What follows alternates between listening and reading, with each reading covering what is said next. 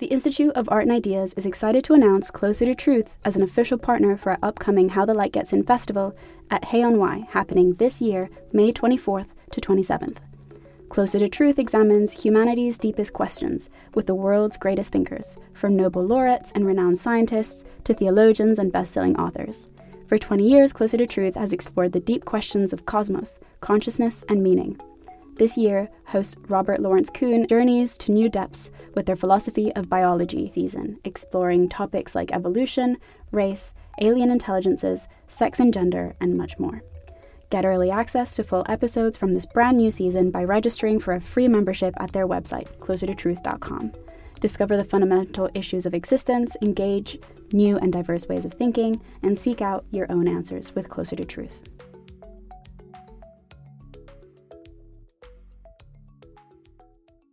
Institute of Art and Ideas, articles, videos, and podcasts. Hello and welcome to Philosophy for Our Times, the podcast that brings you the world's leading thinkers on today's biggest ideas. Are humans incapable of weighing up risk rationally, and are governments any better? On this week's episode, we're discussing risk and rationality in the age of COVID 19. To help us debate the philosophy of risk, we're joined remotely by Nobel Prize winning economist Daniel Kahneman, Harvard psychologist Steven Pinker, and human rights activist Shami Chakrabarti. So, really, we, the, the question should be reframed as when should the judgments of some humans license restrictions on the choices of other humans? If you enjoyed today's episode, don't forget to like and subscribe wherever you get your podcasts. Leave us a review, join the conversation on Facebook and Twitter, and head over to our website, iai.tv. Back now to our host for this week's debate, Anil Ananthaswamy. Risk is at the center of current concern, and most agree that one preventable death is one death too many. But we have been content to allow 17,000 flu deaths a year in the UK that could be radically reduced if vaccination was compulsory. We allow an estimated 3 million people to die each year from alcohol. That's one in 20 of all deaths. When a global ban on production would stop this slaughter. Are humans incapable of weighing up risk rationally? Are governments any better? Should we seek to reduce all risks and outlaw activity we deem dangerous? Or should we accept that all actions carry risk and it is up to each of us to determine the level of risk we are prepared to take? Shami, Steven, Daniel, welcome. Thank you very much for being on this panel. Um, I'm going to start off the debate with uh, a question Are humans incapable of weighing up risk rationally? So, Steven, can we start with you? It's a strange question. Humans compared to whom? Compared to God? Compared to some advanced race of space aliens? Obviously, some humans must be capable of weighing up risks or we have no benchmark that would allow us to judge whether anyone is being rational or irrational. And obviously, when it comes to everyday risks, we're all capable of some rational judgment because we, uh, the world is a dangerous place and, and uh, most of us stay alive. The, the uh, annual death rate from accidents is less than one one hundredth of 1%. So that means most of the time people aren't driving into incoming traffic. Uh, people don't take a, a, shortcut from the top floor of a tall building by jumping over the balcony, but they take the stairs. They keep their kids out of danger. Uh, and, and contrary to the advice of a certain world leader, people don't uh, drink bleach to ward off infectious disease. Uh, at the same time, the work of, of uh, our fellow pa- panelist, Danny Kahneman, shows that we don't appreciate much smaller risks that can only be ascertained through large data sets that give us uh, actuarial probabilities an obvious example is that people are uh, far too afraid of plane travel compared to automobile travel uh, because of the availability of uh, images and anecdotes of uh, plane disasters. After 9 11, for example, there were probably an extra 1,500 extra deaths in the United States when people stayed off planes, which they irrationally thought were uh, dangerous, and drove instead, which was uh, far more hazardous. So, really, we, the, the question should be reframed as when should the judgments of some humans license restrictions on the choices of other humans? And this raises some additional questions. Uh, the uh, issues that, that, uh, that, you posed at the beginning were, were couched in terms of a we, but the question is who is the we? Uh, in practice, we're talking about government coercion over individual choices. So the question is, when are those licensed? And the answer's got to be sometimes, but in general, in general, not. All actions have risk because you can't just do one thing. If we wanted perfect safety, we would stay in bed all day, and, and even that isn't perfectly safe. And there's no, there can't be a rational answer to what is the correct level of risk among a set of alternatives, each one of which poses some risk, uh, although there can be a rational answer to how to keep those choices consistent.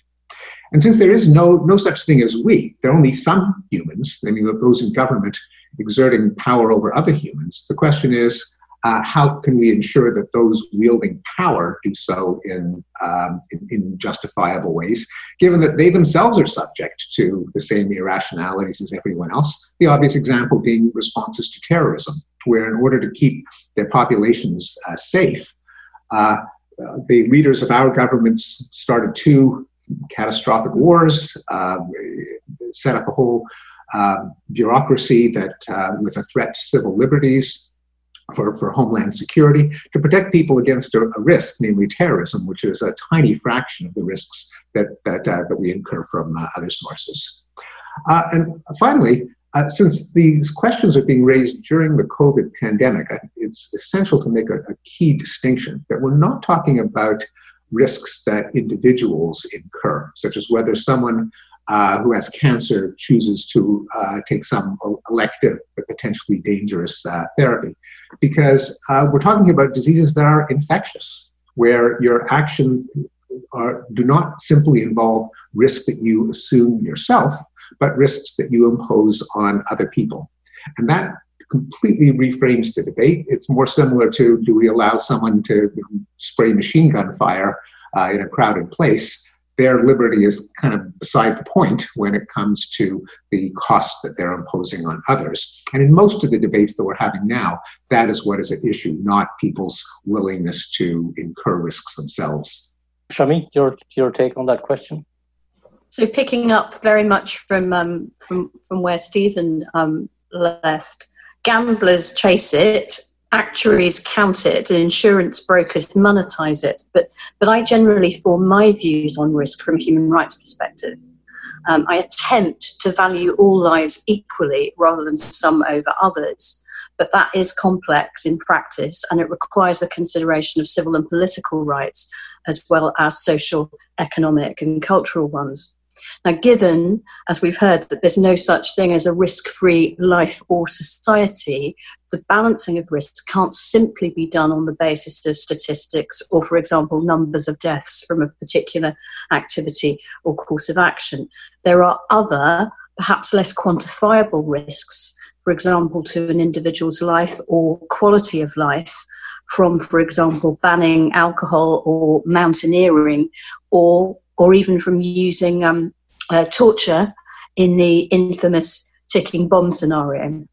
Conversely, to completely ignore the good of the many and just always make individual judgments would effectively mean the end of society and it would be intolerably unjust to the vulnerable, um, not least, again, as Steven said, in the case of the spread of a deadly and highly infectious pandemic. So, a human rights approach identifies which individual rights are absolute and which are a little more qualified.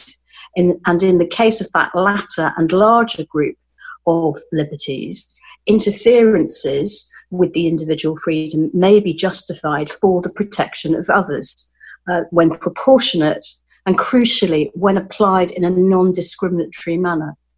Now, leaving people to take certain risks with their own lives is a good liberal principle for any democratic society, but not when they are also risking the lives of others.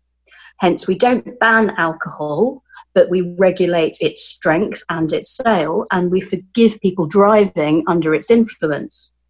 Um, that's why I think some of the more libertarian complaints about the COVID 19 lockdown have seemed so selfish and out of kilter with a lot of the general public mood, if not all of it.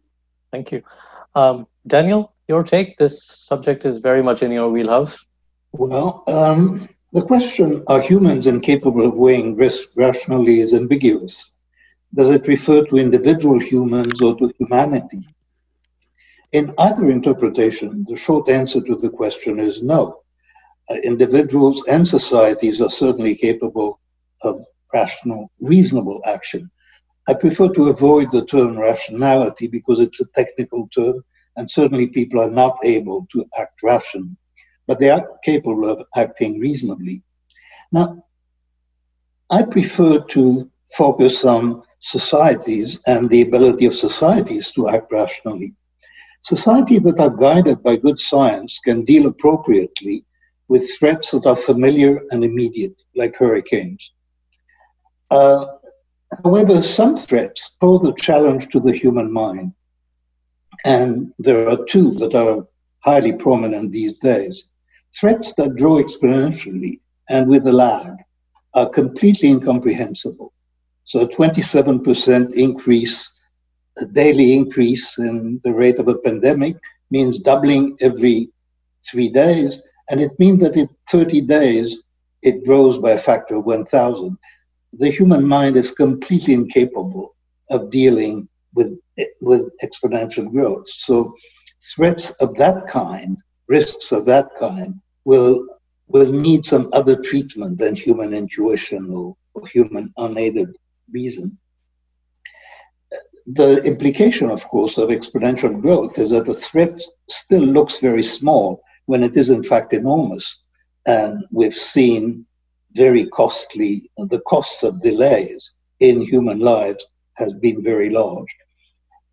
This poses a question about how can we better deal with threats of that kind. Now, another type of threat that are vague and grow slowly by human scale, but have a tipping point.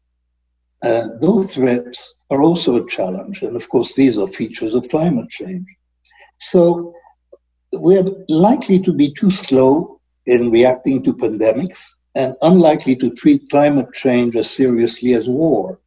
Uh, we can mobilize for war. We should be able to mobilize for uh, risks, other risks that affect humanity that that may be greater. But for that, human intuition is good for war. It is not good for climate change, just as it is not good for pandemics.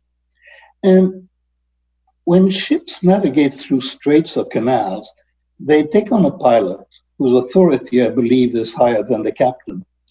And science must be that pilot in, in situations or threats that the human mind doesn't cope with very easily. And the key question for our time is whether societies can adapt to this requirement. And the question, of course, is most, is most acute for democracies. Can democracies mobilize sufficiently uh, for risks that affect all of humanity? Compared to those very large questions, the, the personal and in, individual risk taking is uh, I think, almost a small problem. Clearly, uh, we have norms about what is acceptable risk. Those norms are affected by, on the one hand, by externalities. What is the balance between the benefits to individual and the cost to others? You know, when do we stop a very happy party going on in one apartment uh, because it's affecting the sleep of other people? And we don't and actually there is a balance. We don't interfere with the party immediately. We we wait a little. And so there is that balance. There is a balance of paternalism. When do we do things for people's own good? And like forcing motorcycle uh, bikers to, to wear helmets that they don't wear, want to wear. And those are social norms which are evolving we clearly uh, have become more paternalistic in most places.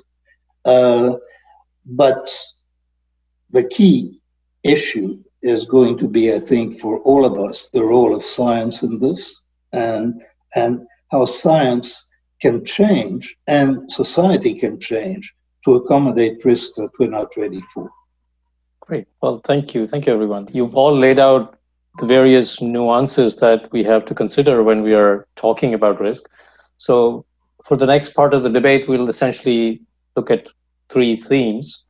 And uh, let's start with the first one. You know, if the act of analyzing risk uh, as you all explained, wasn't difficult enough to start with, how do we decide when this risk becomes too high? That is to say, who decides where the line is drawn and how do they reach that conclusion? And Daniel, I think this leads on from what you've been just saying, so you can start by tackling this question. So whenever I hear a question about what we should decide, and I always ask myself, who is we? Collections of individuals or societies? And am I asked for my wishes or am I constrained to the possible? And do I respond to how we should decide or, or how we do decide? I don't think there is a clear answer to how we should decide on the balance on those issues. How we do decide is clearly there are evolving norms in society. The, the norms, and I think Steve has been very eloquent on that subject, the norms are, are evolving and the situation in some ways is getting better. On the other hand, we've all seen in the last few years that a lot of progress can be reversed fairly, fairly quickly, and that applies in, to the domains of risk, both individual and social. Steven? Yes, the uh, I, I, think the key question in uh, making sense of these these trade-offs, these um, imponderables, is uh, since government is the exercise of power, under what circumstances is that exercise legitimate? We just we can't equate government with we because government is just another bunch of people, and they have their own cognitive infirmities. They have their own incentives, such as maximizing their own power. We can't simply say this is what we ought to do, and then immediately empower uh, people in government to implement it. Those are two different steps. So I think there, there are clearly cases in which we uh, legitimately empower government to control individual choices, where in a democracy we agree that that is a legitimate function of government. When Danny talked about uh, climate change, he actually mentioned two distinct uh, impediments to dealing effectively with it. One of them is whether individuals have the uh, uh, appropriate sense of alarm about danger that may only manifest itself in the future, that creeps up on us day, to day. But the other problem that, that he mentioned is the, the, the problem of um, externalities, of, uh, of, public goods, of tragedies of the commons, where even if uh, even if I have, let's say, a correct assessment of the danger that climate change poses, there's just nothing I can do about it by myself. I can forego meat, I can uh, take a bicycle instead of a car. That's just not going to make a, a dent in climate change unless everyone else does it at the same time. And of course, everyone else goes through the same calculation, not just at the level of individuals, but the level of countries. The United States can legitimately say, why should we cut back on, on our emissions if uh, China and India are, are building uh, one coal fired plant after another? So there's certain kinds of decisions that are good for everyone individually, but only if everyone makes them, such as uh, decarbonizing the economy. And we can say that it's, it's one of the legitimate functions of government to bring about uh, public goods that individuals could not. Uh, that can be done through through taxation. So since you have to tax uh, something, uh, the, there could be the so-called Pigovian taxes, where since you got to, something has to be taxed, you may as well tax the things that are harmful and not tax the things that are helpful. More tax on you know sugary beverages than on uh, than vegetables. Uh, it's no more coercion coercive than the other way around. But uh, since since something has to be taxed, that brings about the uh, benefit to, to everyone. Or what um, Danny's uh, uh, sometimes collaborators, uh, Richard Thaler and Cass Sunstein, call nudges or libertarian paternalism, where governments don't coerce people, but they uh, uh, manipulate the uh, the environment so that people, just by following their their natural inclinations, do what's good for them. But if they don't want to, they always have the option of defying it, such as um, having to tick a box to opt out of retirement contributions instead of opt into them. Neither one is more coercive than the other, but human nature being what it is, people uh, go with the default. And if you have it as an opt out, more people do what's good for them. So there's a kind of paternalism uh, without the uh, coercion. Just to go back to a theme that se- several of us have raised, there are cases in which uh, we shouldn't confuse individual liberty with harm to others and contagious disease. uh, is a prime example where we can say it is a legitimate function of government to protect some people against others, including the threat of contagious disease, just as governments legitimately protect people against violent depredations of others. They can protect people against uh, the spread of contagious diseases by others. But the, the overall, the bottom line is that government coercion is uh, something that uh, shouldn't allow without thinking through when it is legitimate, when it isn't. It, it, sometimes it's legitimate, very often it is not. Shami, as someone who's been involved in having to take decisions about people at risk, this is something you've been thinking about in practical terms. So, how would you address this whole issue, especially when it comes to thinking about governments being the ones yeah. that create behavioral norms, you know, uh, nudging? Sure. Um, and absolutely legislators the um, judges legislators and ultimately ultimately um, the executive probably in both in both jurisdictions that we're having this conversation in um, by the science fiction of zoom. But i think that daniel's um, pre-question about who is we is kind of crucial here. Uh, who is we? When there are competing risks and competing interests you know the we and the and the identity of the we who's making the decision about what is a tolerable and what is an intolerable risk is is just hugely significant. So for example steven takes the um, the example of climate change. Now if i'm um, a very wealthy uh, very very wealthy person with lots invested in fossil fuel uh, uh, fossil uh, fuel and I've made billions out of fossil fuel, and I don't particularly want to turn that around. I um, I don't have children and grandchildren. I've got to a certain age. I may be of a mind to say that you know if the if the planet's coming to its natural end, it's going to be you know sometime after my own um, my own death. Maybe that's an acceptable risk for me and um, and for a cohort of people like me who have made my wealth and enjoy a quality of life in that in in that sense, and I don't particularly choose to care about um, about the next generation and, and those after that. Now, now, clearly, some you know there are other people, younger people in particular, um, and people who have a different a different view to who is we, and are thinking about more people on the planet, including in places where climate change is more acute even now, and people yet to come. Somebody's got to mediate that. And in a democracy, what we want is more transparency um, and more democracy around the decision making, um, around who is the. And similarly, with this current pandemic. And it, it, it, in the United Kingdom, there are some people who have been making not quite Trump-esque statements, but but certainly uh, railing against lockdown, railing against social distancing measures in a in a fairly sort of right wing libertarian, let the vulnerable shield themselves. I'm I'm all right. Some of these people are actually relatively aged themselves, but they they, they, they, they think that they're sort of immunized by a life of privilege, which to, to a great extent they are, just not from not from this pandemic. And even if you're a spreader and not someone who's going to suffer, you could be spreading to um, to yes, a vulnerable person, and some vulnerability is hidden. And what we have seen is this is not a great leveler at all. This pandemic. Some people are suffering a great deal more than others.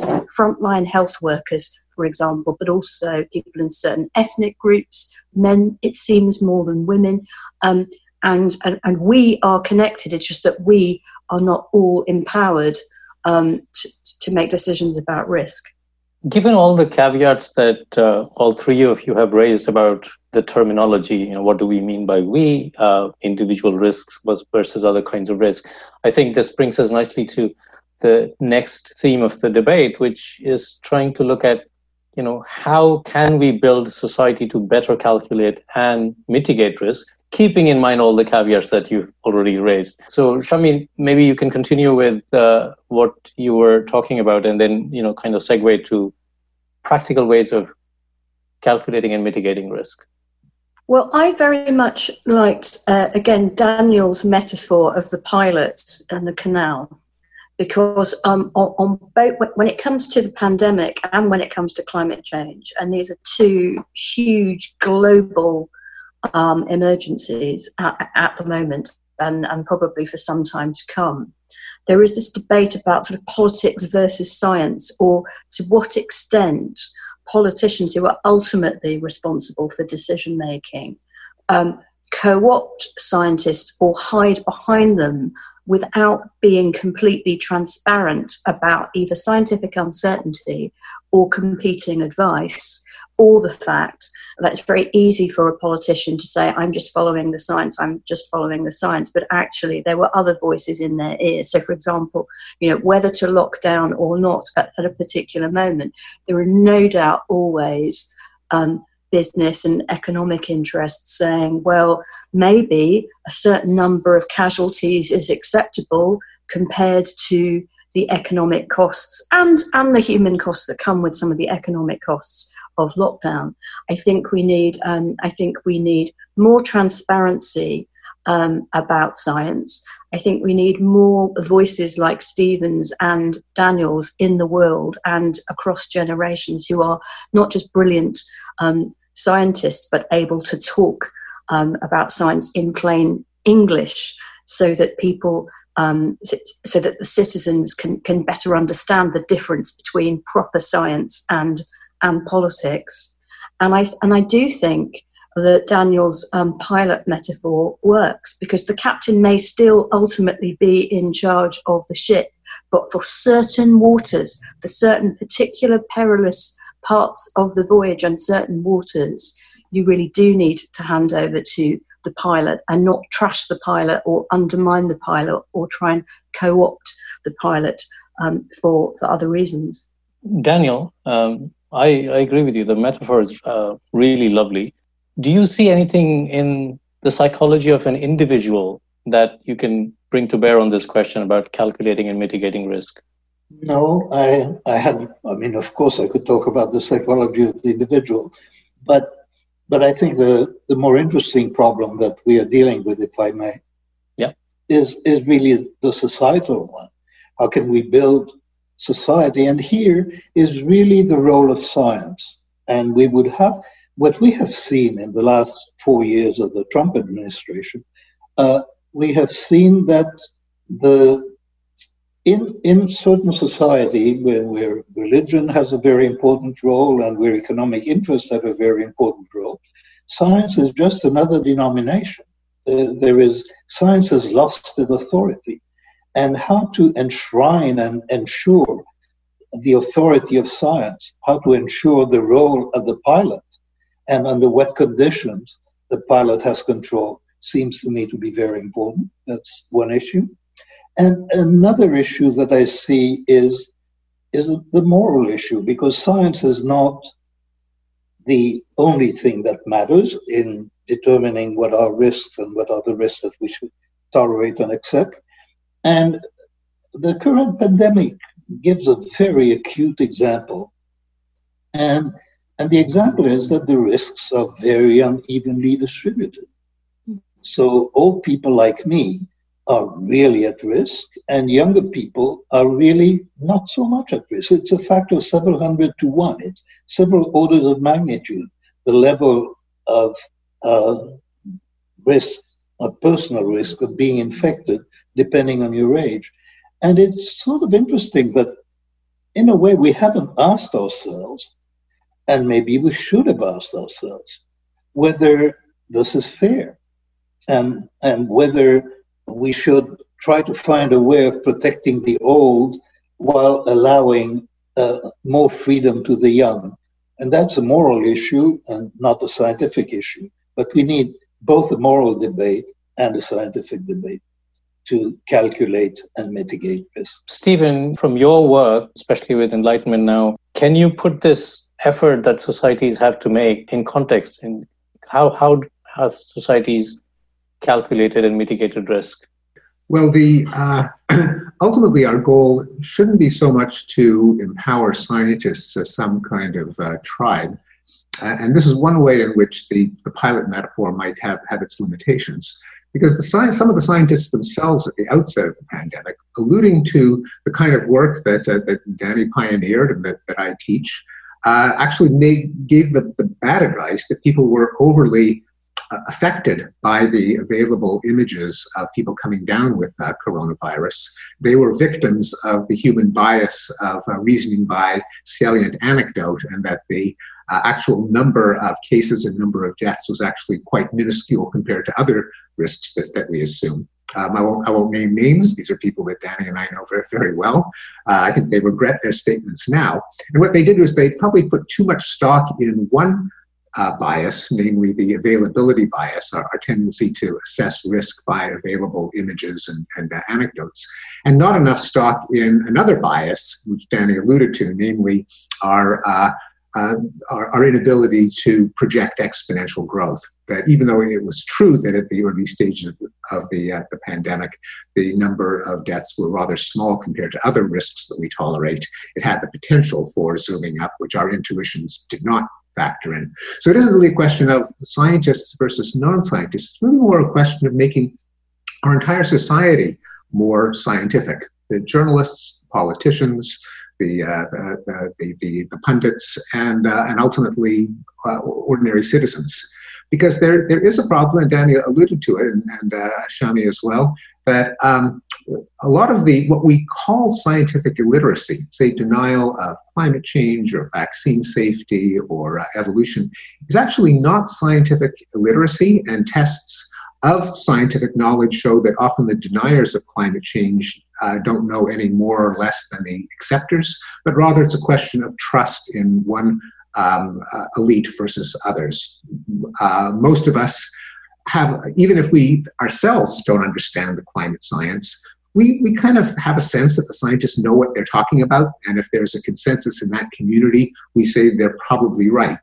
Not everyone does that. Uh, for, for uh, uh, many people, science is itself yet another faction or interest group that whose uh, conclusions have to be taken with a, uh, with skepticism. So what we need is a culture, and it's there's no shortcut to uh, accomplishing that, where we all are open to having our ideas falsified. We are open to evidence. We uh, think in, in, in numbers and uh, risks, and this is a kind of common currency that just as even among the, the, the, most egregious science deniers, there's not much, say, appeal to astrology. Even Donald Trump doesn't uh, check, check the horoscope, at least not publicly. There's certain norms that, uh, that have saturated um, uh, pu- public life, the public realm, and more statistical literacy, more uh, openness to evidence, more willingness to uh, have one's ideas be falsifiable uh, ought to be part of the greater conventional wisdom. Again, it's not easy, and I know, and I think Dan, Danny is perhaps a little more pessimistic as to whether that can be accomplished. I don't don't know, but uh, that's I, I, I think that's what we should aim for.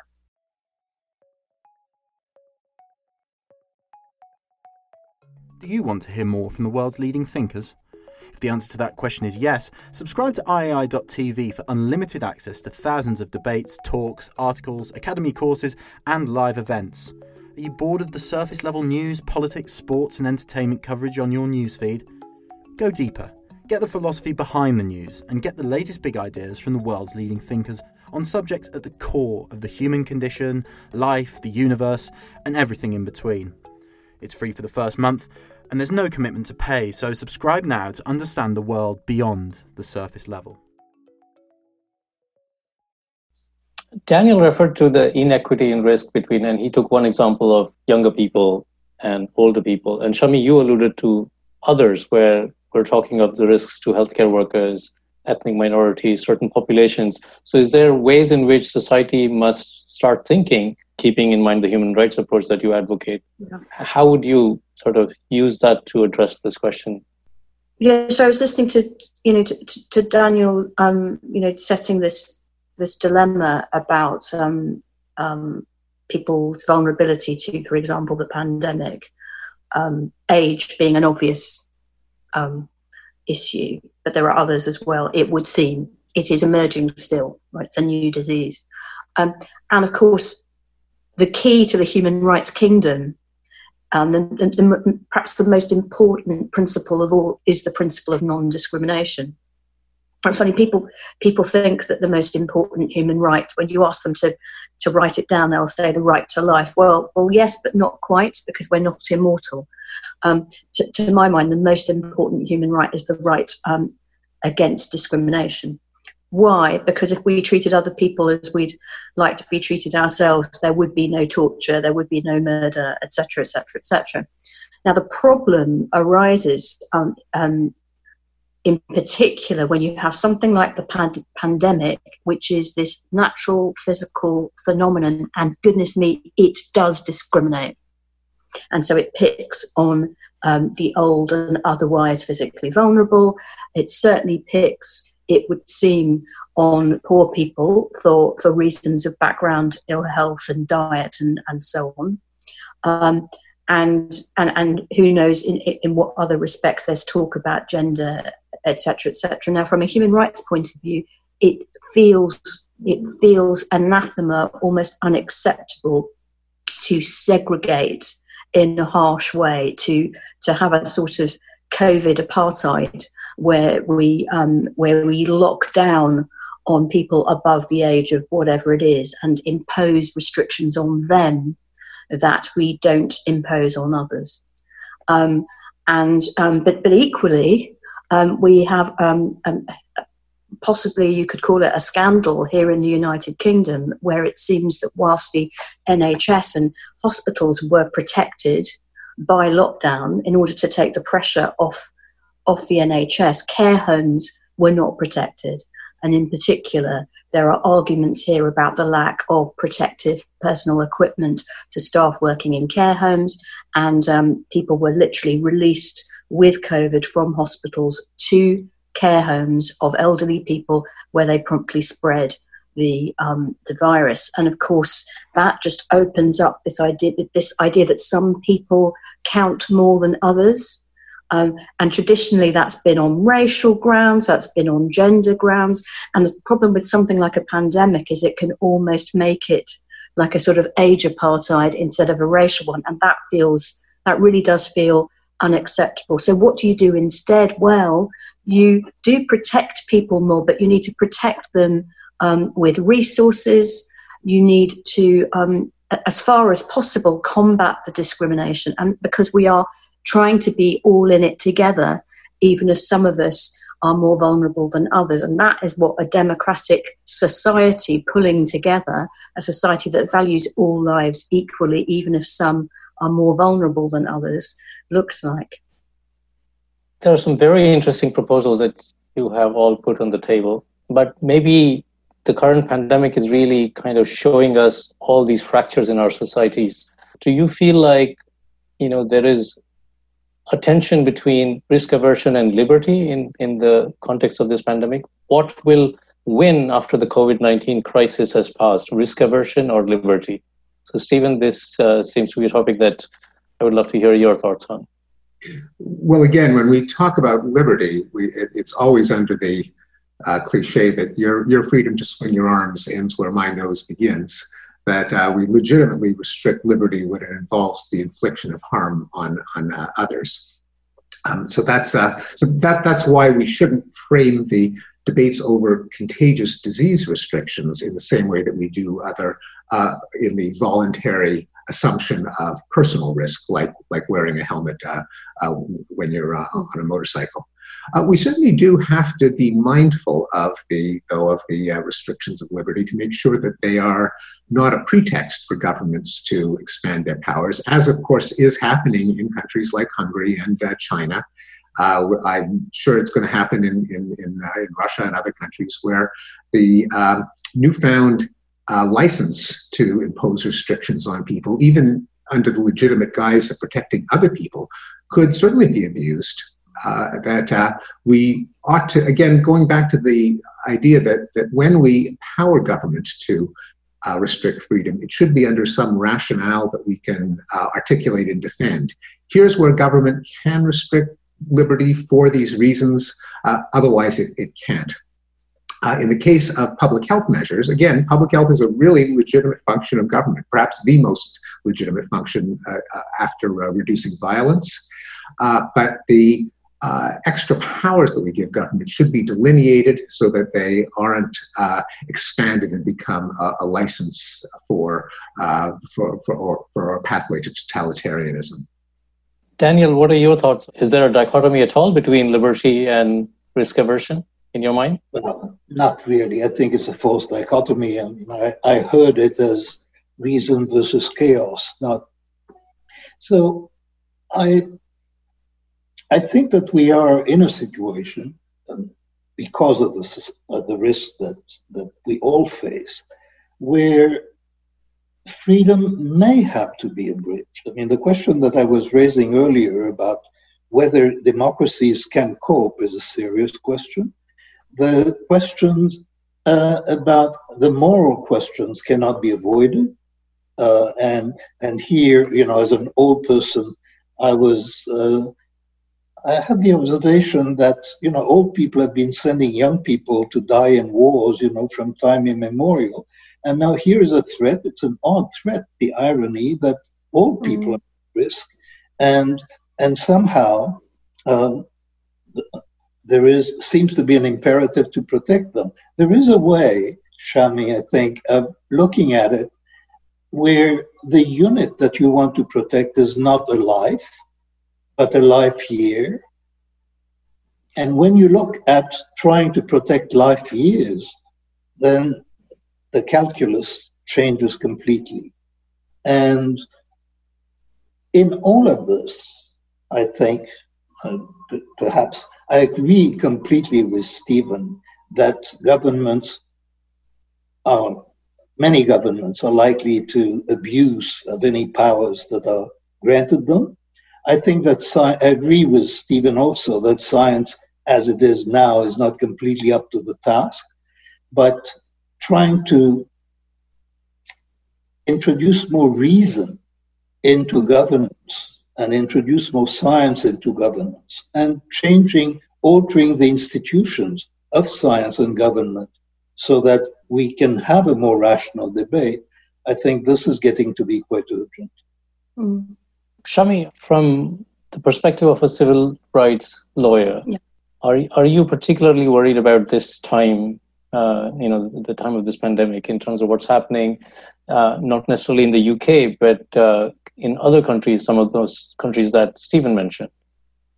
There's no doubt that um, there's no doubt in my mind that some infringements on liberties are necessary and proportionate and, and, and, and vital even in response to the pandemic. But colleagues are quite right. That doesn't mean that these restrictions can't be used and abused by accident or by design. Which is why, um, for example, in relation to the coronavirus legislation in the UK, we've insisted on strict time limits and so called sunset clauses.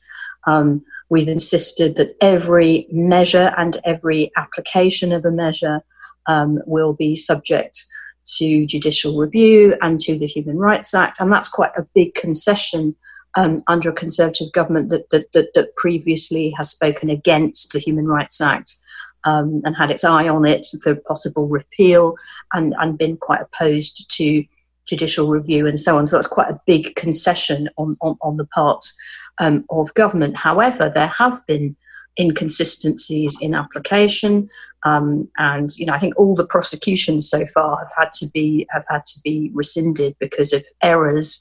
Um, I think more because of error uh, and and the rush to legislate and um, and chaotic guidance rather than in the UK rather than uh, malice or, or, or deliberate oppression. But on a global scale, there's no doubt that we have to be cautious. But what I will say is this: if you compare the pandemic to, for example, the war on terror that followed 9 11, I'm a lot more optimistic about our ability to turn off some of these measures um, when the hard the hard objective evidence from the scientists and frankly from our own senses that there is a vaccine or the numbers of deaths are coming down you know these are verifiable facts that can lead to a demand for oppressive measures if you like restrictions to be ended. Whereas with the war on terror we were told that we had to adopt a new normal, um, lock people up without charge or trial, um, censor ourselves, do all sorts, even experiment with, um, you know, kidnap and torture in freedom's name. And we were told that we should do this in a war against an abstract noun, which would, of course, go on forever because some some amount of political violence or terrorism has always been a fact of life. So I do think that it is it is it is more acceptable to go onto a quasi war footing in the fight against a pandemic, which is a very real a very real emergency, rather than, if you like, the metaphorical emergency of um, of the war on terror that could have gone on forever and become a justification for permanent loss of liberty, even in great democracies like ours. There are certain countries right now that are dealing with the pandemic, which has created particularly poignant situations when it comes to people who are living really near the poverty line. So for them, a shutdown of the economy, you know, this widespread lockdown is creating other kinds of risks, which is, yeah. you know, even in terms of starvation and not having the daily wages to eat meals. And from their perspective, uh, what is being done to protect lives is maybe mm. even creating the danger of losing their own lives. So, how would you think about that particular very simple situation? I'm, I'm very clear on this if I, if I could just cut in i sure. think that what you need is symmetric gov- uh, state intervention not asymmetric state intervention. And if you lock down on liberty and lock down um, on the economy and people's basic means of existence disappear, you have to balance that with intervention of a socio-economic kind to give people the um, the income and the food and the shelter and all of the things they need. What is what's problematic is when you have countries that do the lockdown without doing the welfare and that asymmetric authoritarianism is is really, I think, almost almost immoral. Thank you, uh, Shami, Steven, Daniel. Uh, this has been a wonderful discussion. Uh, I appreciate it very much. Thank you again. Thanks for listening to this week's episode of Philosophy for Our Times. Remember to like, subscribe, and review wherever you listen. And tune in next week for more big ideas from the world's leading thinkers.